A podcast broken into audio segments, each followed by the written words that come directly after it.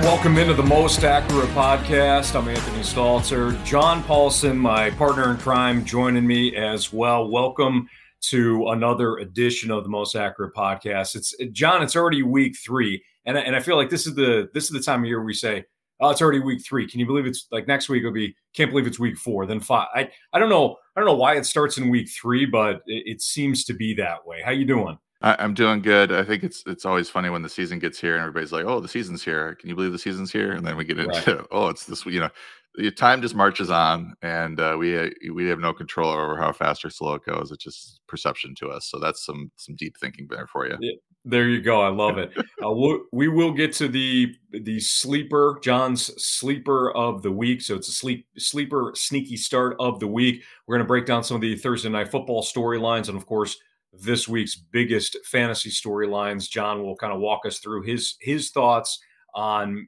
perhaps some of the the, the bigger roster issues that people might be facing right now. Uh, pertaining to week three. But let's get into Thursday, John's Thursday night takeaways.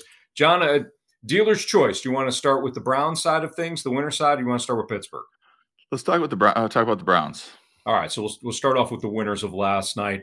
Jacoby Brissett, 21 of 31, 220 yards, two touchdowns, in the Browns' 29 17 victory over the Steelers. He added three carries for 11 additional yards. Pretty efficient night. I don't know how many people started Jacoby Brissett in their year year long league, unless they're dealing with uh, maybe an injury. Um, beyond that, it, it, your typical, uh, for the most part, your typical stat lines. Kareem Hunt rushed for rushed 12 times for 47 yards caught three passes for an additional 14 yards. Cooper, actually, you know, Amari Cooper was the the star for the Browns. Seven catches on 11 targets for 101 yards and a touchdown. And Nick Chubb rushed 23 times for 113 times for 113 yards and a touchdown. Uh, David Njoku, I, th- I thought, uh, you know, obviously had a big night as well. John, nine catches on 10 targets for 89 yards and and a touchdown. What what surprised you, and what was pretty predictable from the Brown side of things last night? Well, I think if you look at the box score, it's this is about as good as you could hope for looking at the Browns offense from a fantasy perspective with with Jacoby Brissett at quarterback and not Deshaun Watson. Uh, like you're getting 113 yards out of Chubb with a touchdown. Uh, Cooper, as you mentioned, was was was great. That's the second straight good game for Amari Cooper, and then Njoku had the breakout performance that we were sort of hoping for for him, and maybe this leads to more although it did sound like Kevin Stefanski said that uh, the coverage was just dictating his production. Um, they really like him as a run blocker, so we don't know if this is going to translate into a larger weekly role. But I think heading into the season, um, it really looked like this team was headed towards Cooper as the number one on target, and then maybe Njoku had a chance to be the number two, and that's what you want with your fantasy tight end is to find somebody that's a top two option in their in their offense. And the way that this Cleveland um, receiving corps sort of set up. It's that that number two job's up for grabs. Uh, Donovan, Donovan Peoples-Jones was the guy in week one. He had double digit targets and just has been really quiet since. Um, and then you know Harrison Bryant, I think looks like he took a back seat uh, from a production standpoint, and uh, and Njoku took all those tight end yards. So yeah, I think the only people that are probably disappointed are Kareem Hunt uh, owners and, uh, or I should say, managers. And uh, he still ended up with 61 total yards, three catches, which is about his average since joining uh, the Browns. I mean, that's he averages about 60 to 70 yards, and he just didn't get his touchdown like he usually does. He more than half the time he gets a touchdown. So. Uh, pretty good outing, I think, from the from the Brown standpoint. If you have any of these players uh, out there today or this week. All right, so moving over to Pittsburgh, the the stat lines for Najee Harris, you know, 15 carries, 56 yards, and a touchdown. Of course, the game kind of dictated. You know, once the Steelers started to fall behind, obviously Najee Harris his his role started to decrease. He also had three receptions for five additional yards. Diontae Johnson continues to be, you know, the the main guy for Mitchell Trubisky. Eight eight catches on 11 targets for 84 yards. Pat Freiermuth had kind of a quieter night based on what he did in the previous previous weeks. He only had two catches for 45 yards, but I, to me, the the storyline, whether it's fantasy or otherwise, is that Mitch Mitch Trubisky is just he, he's Mitch Trubisky. I mean, 20 of 32 for 207 yards, zero touchdowns, and he did have a rushing touchdown, which I, I quite frankly I thought that he was he was down. Um, not that you could over maybe not not overturn it, but but my main point, I guess, is that John, even the, the great thing that Mitch Trubisky did last night was was questionable. Uh, Six point five yards per attempt, and and that came even when George Pickens made an absolutely sensational catch. I mean, I, I don't know if you're going to see one better outside of Odell Beckham's one handed grab. Uh, but with him twisting and turning, that, that, that catch was darn near improbable, and he made it. I thought that we'd see more out of the rookie uh, George Pickens, but you know, again, aside from the incredible catch, but it's just been all Diontae Johnson and Pat Freiermuth in this offense. But I do wonder when we see Kenny Pickett, John. Yeah, and I would say you just kind of looking at the Steelers' record; they're one and two right now, and you wonder when does when do they press the panic panic button and decide that we need to try to save the season and uh, Mitch Trubisky's not getting it done, uh, and we need to take a look at the at the rookie. Usually, it's week three or four uh, that that that a highly drafted rookie will start uh, his make his first start if he doesn't start the season. Um, probably a little bit more patient. Um, I don't know if it'll happen this week, but uh, you know if they go one and three uh, one and four, then you would think that they might need to, you know, press the eject button. the, the panic button. We now we get the eject button. Yeah. Uh, I, I, think that my takeaway from the Steelers is that, I mean, it's good to see George Pickens' uh, target share grow. I mean, he'd been really quiet the first two weeks. Uh, he had seven targets, uh, but just three catches. Diontae Johnson is just steady as she goes. I mean, he just gets open and doesn't seem like the quarterback change is really affecting him too much. Um, just a really good player, route runner, and uh, can get open at will. And I said in the preseason, quarterbacks tend to like players that can get open at will. And then Freiermuth, you mentioned him at halftime. I think I don't think he had a catch, so it was nice to see him get involved second half and get 40 yards, 41 yards in the second half. I, I just think you look at this passing game, and they're just not enough there's not enough volume to support Johnson, Pickens, Claypool, and Freiermuth as starters, and then also get what you need out of Najee Harris. It's just the offense is not uh, good enough to, to support all those players. All right, let's talk about week four's biggest, week three, excuse me, week three's biggest fantasy story storylines. I want to start off with Christian Kirk. PFF tweeted out that Christian Kirk is a top 12 wide receiver in their receiving grades, yards per route run, yards per reception, and yards after catch per reception through two weeks. Is Christian Kirk for real from a fantasy perspective too? Yeah, I think from a you know looking at it, his role's been his, his role's been there. His, his targets did go from 12 in week one to six in week two. You know that's a little bit alarming that you don't want your wide receiver one to have six targets. Uh, but you know, given where you could could have drafted uh, Kirk in uh, during the fantasy draft, seventh, eighth round, he's really really outperformed that. Uh, six catches in both of his games. Uh, obviously, the two touchdowns last week uh, masked any concerns you have about the volume against Indianapolis. But that, of course, was a game that Jacksonville led the entire way, and they really didn't need to throw the whole the ball the whole a whole lot. And I don't know that that's going to be their usual situation. The, the Jaguars they they tend to have to throw it. So, you know, so, you know, 18 points PPR week one, 26 points PPR week two. He's playing 90 percent or more of the snaps. And you know, as a free agent receiver, I you know typically stay away from them. You know, given my research, it's you know unless they get a quarterback upgrade uh, and or a role upgrade, uh, they typically will disappoint relative to what they did the previous season.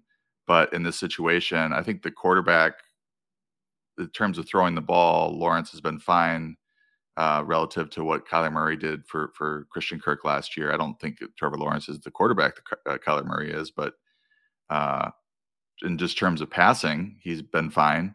And then obviously nine targets per game is is a role upgrade for him. He's the wide receiver one in that offense, and he's just unquestioned in terms of uh, what his weekly workload will be, and they're using him in good ways. So uh, I think he's a he is a player that's for real. He's moving into the mid to high high end wide receiver two rankings pretty much every week.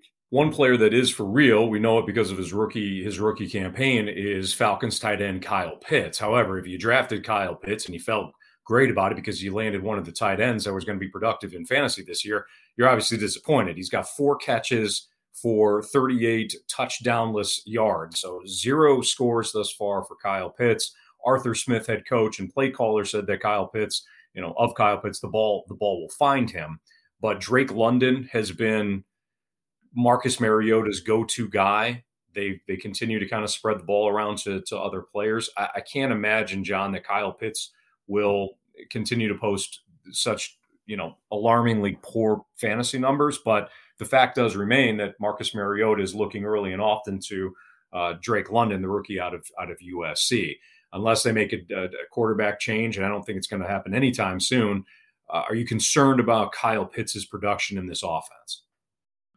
I mean, I've definitely been concerned with the results so far. I, I you know, he's got the six most air yards per game at at the position, so that's not too alarming. I mean, the, the fundamentals are there; they're at least looking for him. Uh, the target, the targets aren't great, five five per game, but he had seven in week one and three in week two. And this is one of those situations where, you know, you look at a player heading into the season and you see the quarterback change, and it can either be good or bad for the player. I think you know, coming in, we looked at this Atlanta team uh, with Matt Ryan leaving. Matt Ryan has a history of, you know, targeting his tight ends pretty consistently, and coming off the thousand yard season, it would have been preferable for for Pitts if he had stayed in place as opposed to having Marcus Mariota come in because it sort of changes the dynamic of the offense. And then on top of that, you add Drake London, the number one receiver in the draft, and he is, you know, turning out to be the real deal. So there's a couple of things working against Pitts right now. I, I, think they'll get it sorted. I think he's too good. I don't think. I mean, Arthur Smith saying talking about he's not playing fantasy football. He's he's trying to win games, and just the insanity that statement. Uh, not understanding or just glossing over the fact that Kyle Pitts can help you win games. I mean, he, draft, he, he drafted him very early in the first round for that Seriously. reason. You don't you don't want him to be a decoy or a blocker uh, the reason you drafted him is for him to catch passes downfield. Right. So I think this gets sorted, and I think the more that the reporters are asking him about it, the he'll he'll subconsciously or consciously uh, try to get him going and get him more involved as a as the season wears on because he can't you know just sustain this low usage for Pitts when he's the number two. Uh, I think you know we, we were coming in thinking he might be the number one or the number two option in this offense. I think it's clear that he's probably number two. But I mean, who's number three? I mean, Patterson, maybe. Yeah. Uh, you know, it's like yeah. they just don't have a whole lot of talent after those two players. So, no. long story short, uh, you know, New Orleans Rams, two pretty good defenses. You're getting into Seattle, Cleveland, uh, you know, Tampa. We, they can't really run against, so maybe they'll throw more. Uh, maybe there's a little stretch here where he, he can get it going. Yeah, I mean Brian Bryan Edwards, they acquired him in the offseason. You know, Zaccheaus they have, but he's kind of more of a the deep threat. It, it's you got to get Pitts involved. To your point, who, who else outside of Drake London and and Patterson? Who else? Who else do you have to throw to now? Uh, Pitts did have kind of a slow start last year, and then he caught fire. So maybe maybe we'll see a repeat of that, John. And as a Kyle Pitts owner uh, or uh, Kyle Pitts uh, manager, I, I, I hope that's the case. Michael Gallup might be returning soon. I'll, I'll read you a couple of quotes here. Mike McCarthy discussed wait, you know, the the the Cowboys' decision to waive Dennis Houston. He said it's never easy to release a player, especially in season like that. But Gallup will have every opportunity, quote unquote, to get ready to play Monday versus the Giants, seeing full slate of practice reps this week. Again, Michael Gallup, according to McCarthy, will take full the full slate of reps. Monday night looks like a good possibility that Michael Gallup could return from that ACL injury, John. But from a fantasy perspective, how how much do you think he'll be involved game one? I wouldn't want to start him week one. This is a long layoff, player coming off the long layoff, and just want to, I think, ramp him up. I mean, there's there, there are have been cases where a player comes off of a long uh, recovery like this and plays well and is a productive fantasy starter, but it's far and few between. And just don't have a whole lot of confidence, especially uh, with this game being on Monday night and maybe he's a late scratch and now you're stuck. Uh, so I think when you look at Gallup, I think he's definitely worth adding if he's available on the waiver wire. Uh, you know, heading into the season, we were thinking, you know, Lamb is the number one option, Gallup is the number two, maybe Jalen Tolbert is number three. Uh, Tolbert has been a healthy scratch, uh, and it's been Noah Brown who really, since training camp, has earned himself a role. So, you know, once Dak Prescott gets back, they have a pretty dangerous receiving corps there if everybody's healthy and they can get Dalton Schultz back. I mean, that's a pretty good looking offense. I think you know it's questionable whether or not Gallup will be the number two or the number three based on the way that Brown is playing. Honestly, uh, it's going to take a little time for for Gallup to get back to where he was. I mean, in in as a 23 year old in 2019, he had 1,100 yards, six touchdowns. That was pre CeeDee Lamb, I believe. And then when Lamb uh, and Cooper were in the offense, he had 843 yards, five touchdowns on 59 catches. So I think somewhere in between those two uh, ranges, and you're talking like 53 yards per game to 79 yards per game. That's sort of the range for for Gallup as the number two option. And if he's the number three option, he's probably going to be closer to that 52, 53 yards per game uh, mark that he was hitting in 2020 once he's fully healthy. Again, he's got to get back into shape and get used to running all these routes. And then the other thing that you have to think about is Dak Prescott and Cooper Rush. I mean, there's a big difference there in quality of quarterback. Uh, I did say last week that maybe things when the wheels wouldn't fall off the offense with Cooper Rush at quarterback, and he did actually acquitted himself pretty well. Um, but he's not Dak Prescott in terms of type of upside that he has on a weekly basis, you know, supporting fantasy receivers. So um, you want Dak back, you want Gallup with his legs under him before you really want to run run Gallup out there. I'm a proud Central Michigan alum, so Cooper. I'm a I'm a Cooper Rush fan, John. I'm not surprised that a, that a fellow Chippewa is going to fight. You know, even with Dak Prescott out. So nice job, Cooper Rush. Let's talk about some injuries now. Alvin Kamara. We'll start. We'll start with him. He did not play obviously last week. He, he got in a limited workload in practice on Wednesday and Thursday.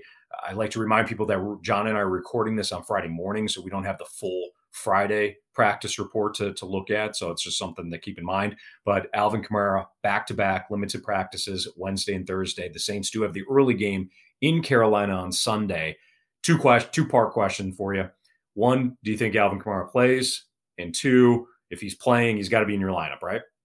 Uh, probably. I I think heading into the season, I was a little low on him due to the splits that he's seen in terms of his uh, touches uh, with uh, Mark Ingram active. His his his touches have decreased uh, whenever Ingram's been been healthy. We also have the kind of a quarterback change with with Winston. You can't really trust his his uh, production that he had with Drew Brees versus Winston. It's two different quarterbacks. They they have different plans for the, where the balls needs to go down. Uh, uh, was very happy to check it down to Kamara, uh, whereas Winston, you know, did target uh, Kamara four times in that first week, uh, but he only had you know, 12 touches. I don't know if he left that game with this rib injury. I didn't watch that game specifically, but a little bit limited against Atlanta, which is a, a, team that he should really be having one of his better games of the season against. So uh, I think the big concern is that Ingram, you know, vultures some touchdown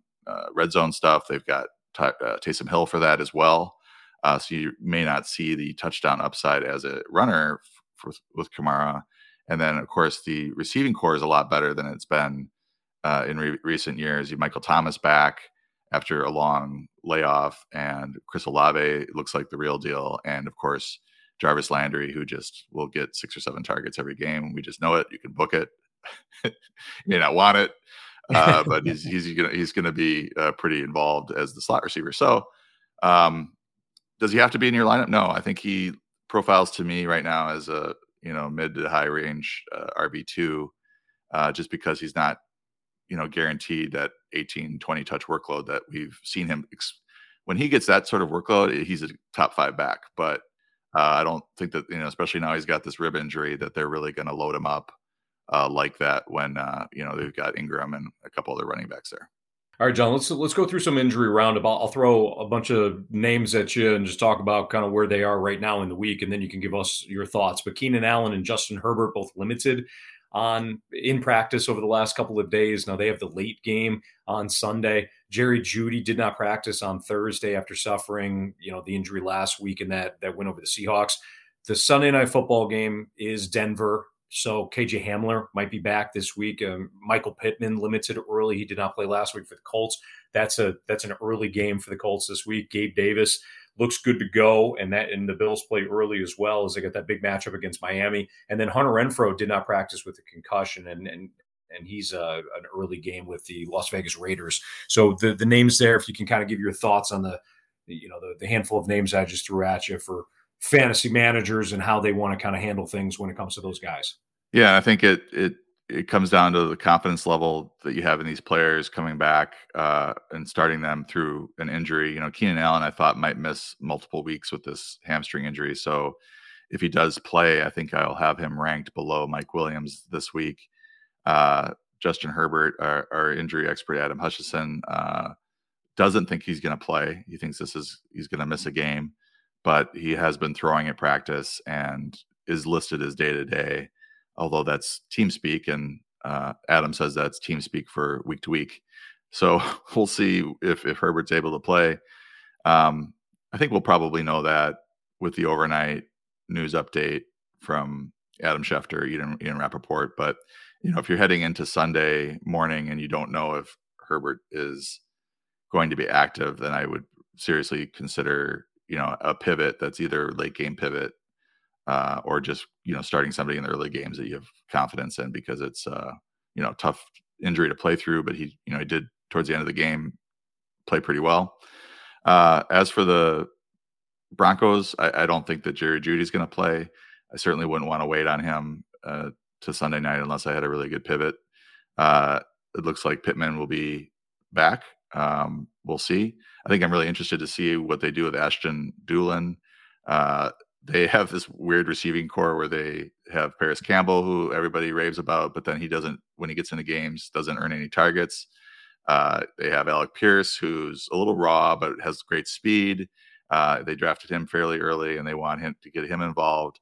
And they've got this guy Ashton Dulin that all he does when he gets out there is catch passes. Uh, it's like the old Cris Carter quote, where all he does is catch touchdown passes. uh, no, it's not touchdown passes for for Dulin, but um, you know he's a pretty good athlete. Uh, and has his yards per route run has been uh, solid. And and I, I, tweeted it out that uh, you know what should happen is Dulin is the wide receiver two for the the Colts, and I said what probably won't happen is Dulin is the wide receiver two, two for the Colts. So we'll see. I, I picked him up in a couple leagues, and uh, I'm sitting on him right now. We'll see. Gabe Davis, fine to start him in his first game back. You don't want to bench him. He's uh, obviously looked good in the week one uh, and just destroyed uh, KC uh, in the playoffs and just down the stretch last year looked great. So I think he's if he's good to go, he's good to go.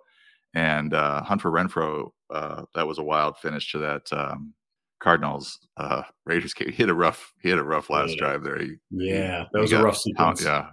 Uh, so if he's out, uh, you know, I think it's Mack Hollins uh, is one of these guys that's been around the league for a while, and he's been you know playing a lot of snaps he would be if he's out, if Renfrow's out, I think Mack Hollins is a bit of a sneaky start. I wouldn't feel a whole lot of confidence starting him, but you know, as a third option to Davante and Darren Waller, if if Davante doesn't see the 17 targets that he saw in week one, and they do any sort of job uh, of limiting him, then he's got to throw to somebody else, and I think it'll be Waller and and, and Hollins. So um, that's where I'm at in those players right now. Again, you got to pay attention over the weekend for updates, but uh, you can kind of have a you kind of have a feeling based on you know today and the news that comes out today whether or not they're going to play.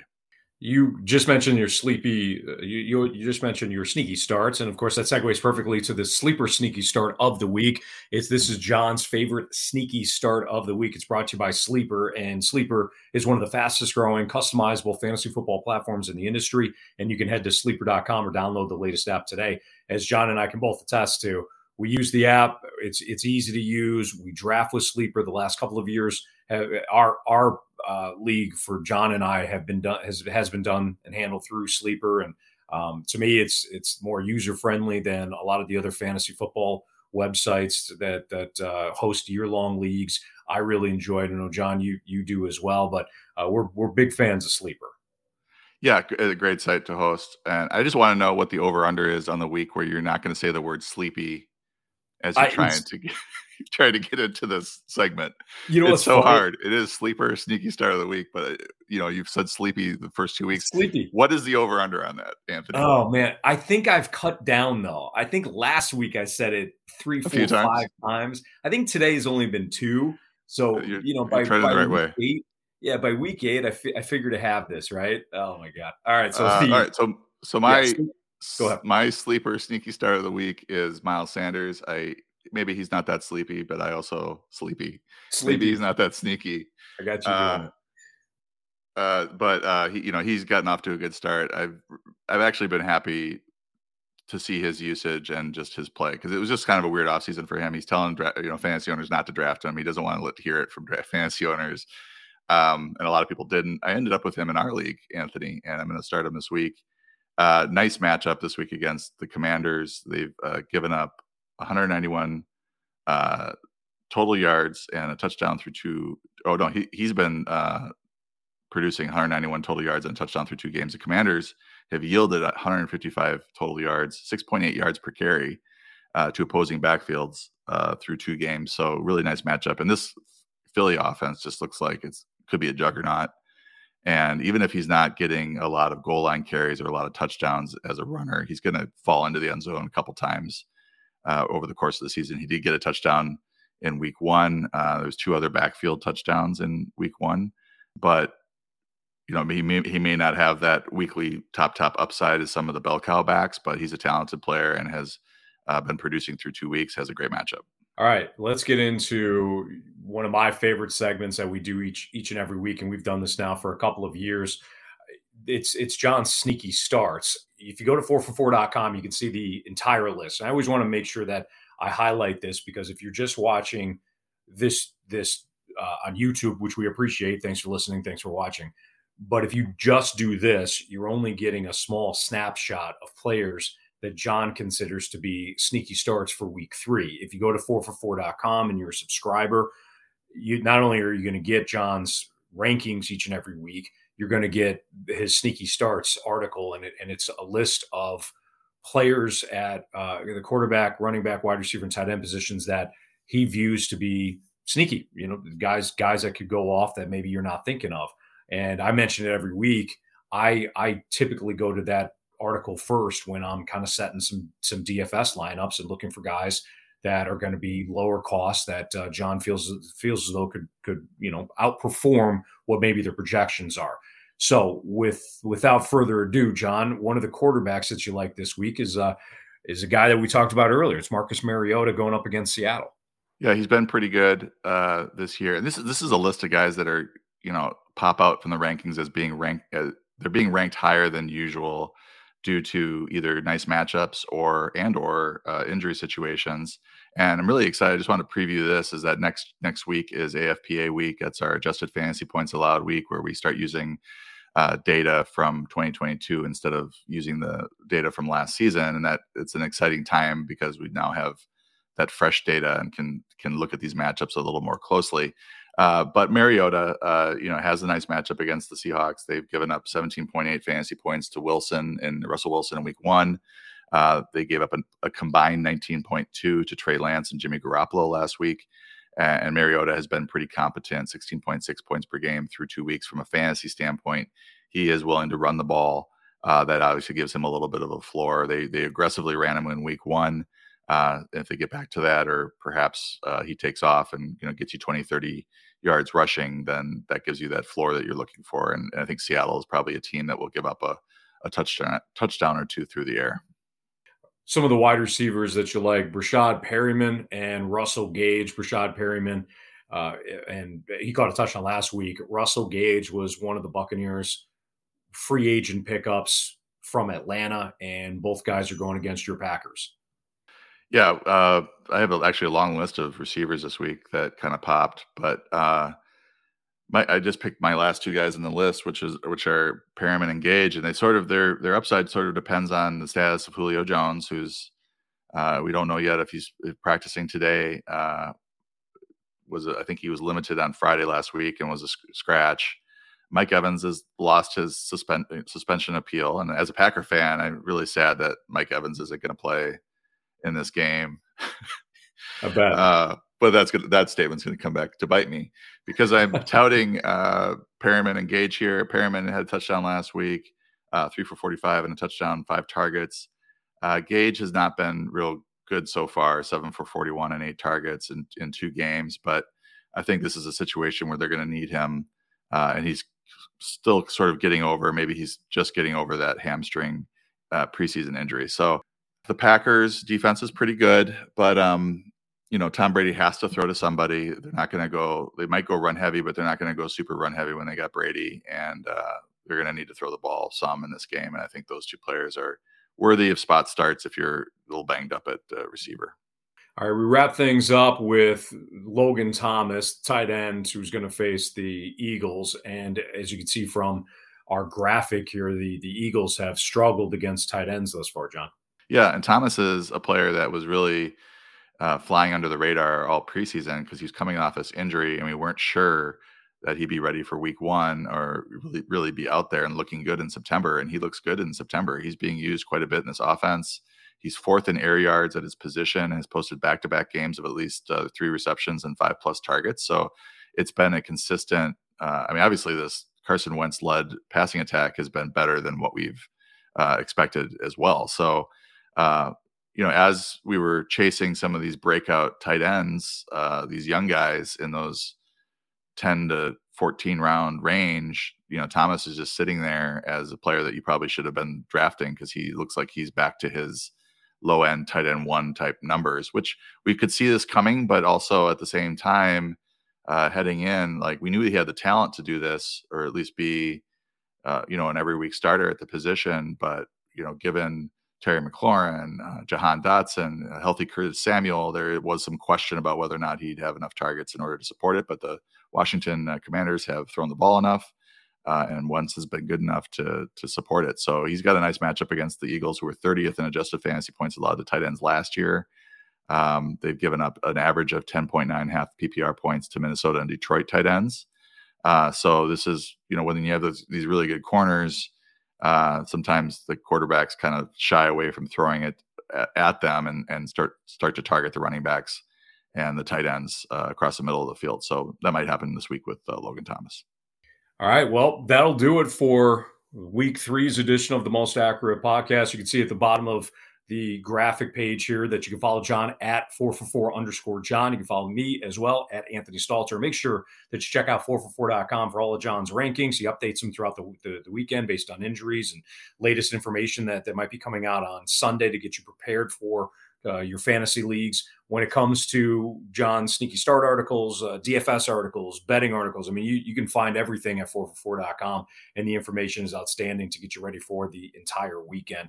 Uh, John, I always look forward to recording the podcast with you, and we'll see you next Friday. Sounds good. Week three, here we come. There we go. That'll do it. Appreciate everybody listening and watching and watching. This is the most accurate podcast.